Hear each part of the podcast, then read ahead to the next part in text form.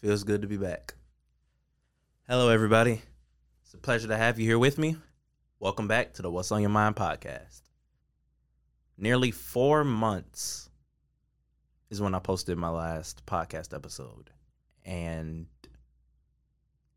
I've really missed it. I've really missed my own podcast. I'll give a little bit once I go into detail as far as why I haven't posted as much. Being a part of another podcast that I'll definitely plug pretty soon. I'll have like pretty much a separate episode plugging the All Shades of Chocolate podcast. But it's been a crazy few months. And this episode will be not only an explanation as far as where I've been and everything that's happened, but also a message to everyone who's completed this last semester of college, this most recent semester of college. Some people, including myself, will be juniors. Others may be going into their senior years. I know friends who just graduated, and seeing them have their graduation pictures or making their goodbye speeches, it really hit. It hit differently because in two years, I'm to be that. Or in like two to three years, I'm to be in that position and saying my goodbyes. And it's crazy enough that first of all, in two weeks or less than two weeks, in 11 days, I'll be 20 years old. That's insane to me. But just how fast life comes at you is very crazy. And for a trigger warning before I go into it, I'm going to be discussing the events that took place on February 13th at Michigan State and how it impacted me. And it really, there's no way I can describe surviving a mass shooting. On February 13th, 2023, Michigan State University was attacked. And we lost a few individuals and many more were injured. And every time I tell this story of where I was, it truly it makes me feel blessed to still be here today telling the story, but it just really stuns me with how I could have easily been one of the victims. So, and by the way, if my audio sounds different or better, I'm at my job. I'm at the podcast office from from the state news, and this is also where I was the day of the night of the school shooting. I was coming from my job, and people who go to Michigan State don't know these details, but there's my job is located on a street called Grand River, and across from Grand River is the MSU Union, where the attack started, and nearly every day after I come from my job, I go to the Union with my friends and fellow All Shades of Chocolate hosts Jada Vassar and Shakira Maybone. It was our thing. We would leave work go straight to the Union. It's literally less than a five minute walk. We go there, we eat, we come back. This was the plan on February 13th. And for some odd reason, I was like, hey, Jada, I honestly don't feel like going to the Union today. I don't know why. I'm just not feeling mac and cheese and chicken strips, which for anyone who knows my eating habits, my very poor eating habits, and how picky I am, that's all I eat. So for me not to be in the mood for those two things, it was odd. I didn't understand why.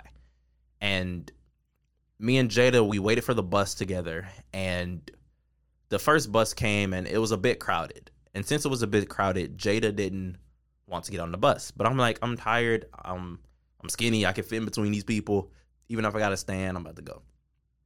So I get to the bus and I go to the Brody complex, whereas Brody neighborhood is the neighborhood I live in on campus, but Brody complex is the main eating area for Brody neighborhood residents. And I was meeting Jada there, and I was go get there first. And since Jada waited for the second bus, I was go she was gonna be second after me. And thank God she made it to the Brody complex after me because the shooting happened. Let's say if it was 15 minutes before like 15 minutes after I got back. It was about 10 minutes after Jada got back. So both of us could have been caught in the crossfire of that shooting. We could have been in the union because Jada was even gonna. She told me afterwards she was gonna say, "Well, I know you don't really feel like it, but just come with me. I'm gonna get something." And she didn't. And for anyone who isn't religious, it's totally understandable. And even if you aren't religious and aren't Christian, totally understandable. But I just feel like personally, God made sure that neither of us got caught in that. And it was very easy. We could have, I could have not been here telling this story right now because even if we, one, like I said, we could have been in the union, but also, even of, with us not being in the union, let's say Jada's bus didn't come fast enough or something happened while either of us is on the bus. It just really makes me grateful to still be here today. And there's no right way to heal from being a part of a mass shooting. And the impact it had afterwards especially on me was a lot. Ever since that day and not to use it as an excuse because luckily i still for the most part i still got a final the day after this is going to be record, recorded. But i'm still i've passed most of my classes. I'm going to be a junior in college. But my determination and drive took a significant hit once that school shooting happened. And me healing from the shooting itself, I was able to cope with it a bit quickly and smoothly because I didn't want to pause my life after this. I didn't want to not go to school anymore or leave the people I cared about. I wanted to keep going. But in the midst of keep going, the fact that I survived a school shooting really hit me and it just made me it took the energy I had for the semester out of me. It was already a hard semester for me in general from a lot of personal reasons, but that was the icing on the cake. And when looking back on this semester of college, with all the things that happened, and there were good things too, obviously, I'm grateful to the grateful to God for the good things. I can't ever tell anyone they didn't do enough this semester or they could have did better especially michigan state students really college students in general but especially michigan state students because we could have gave up. We could have easily given up. We could have not been here. And the fact that we survived something as traumatizing as that and still made it through and still was able to do our work and achieve the things we wanted to achieve, that's not easy at all. And I want to say I'm truly, truly proud of all the people who may have either graduated or went on to the next semester and was able to continue. Because none of this is easy. It's actually very difficult. Even if you are in college right now and you're focusing on working or you're trying to get a car or get an apartment, I'm so so proud of you. If no one ever tells you, I will tell you a hundred times over, because the work you are putting in truly deserves to be recognized and truly deserves to be appreciated. And I'm honored to be a part of a generation that's working so hard to create our own voice and to be different than our peers and to persevere through the things that made us want to give up.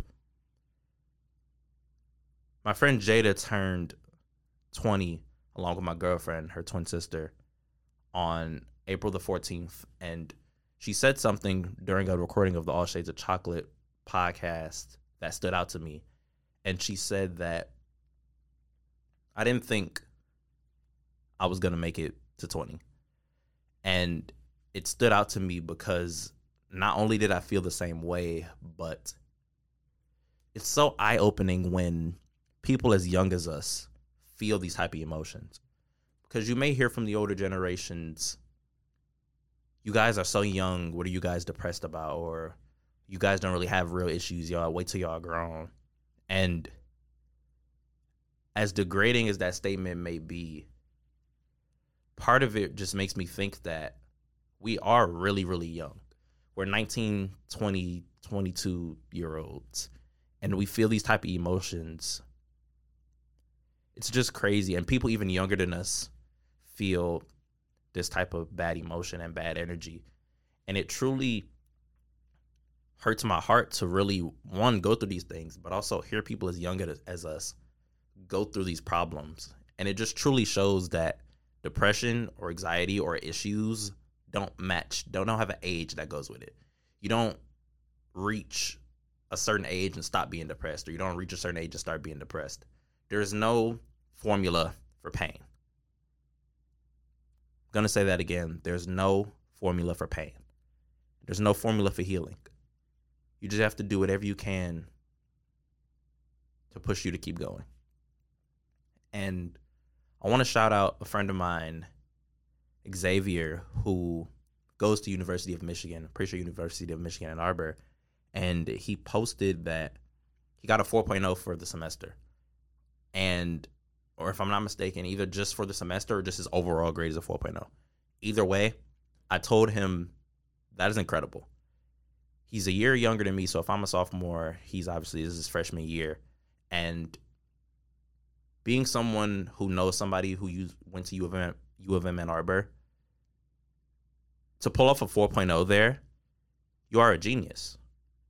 And I told him that, and I told him I'll read the message I sent to him. I said, Man, that is incredible, brother. Keep doing the amazing work, my guy. I know firsthand this is not easy at all. And the next message he said, I could not be more thankful for. I couldn't express the gratitude I had and just the joy reading this and what it really opened my eyes to. He said, Thanks, brother. And honestly, you motivated me to go through school. I seen the way you kept going after everything. So thanks, big bro.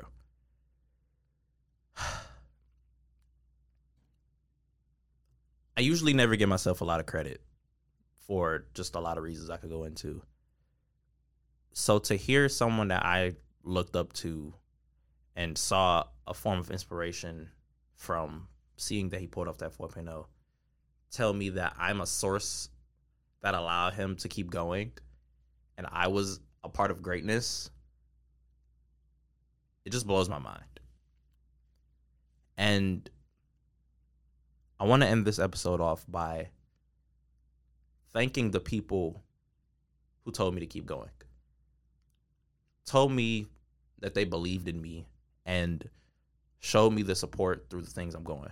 People like my friends, parents, work employees, supervisors, managers. I'm so grateful for you all. And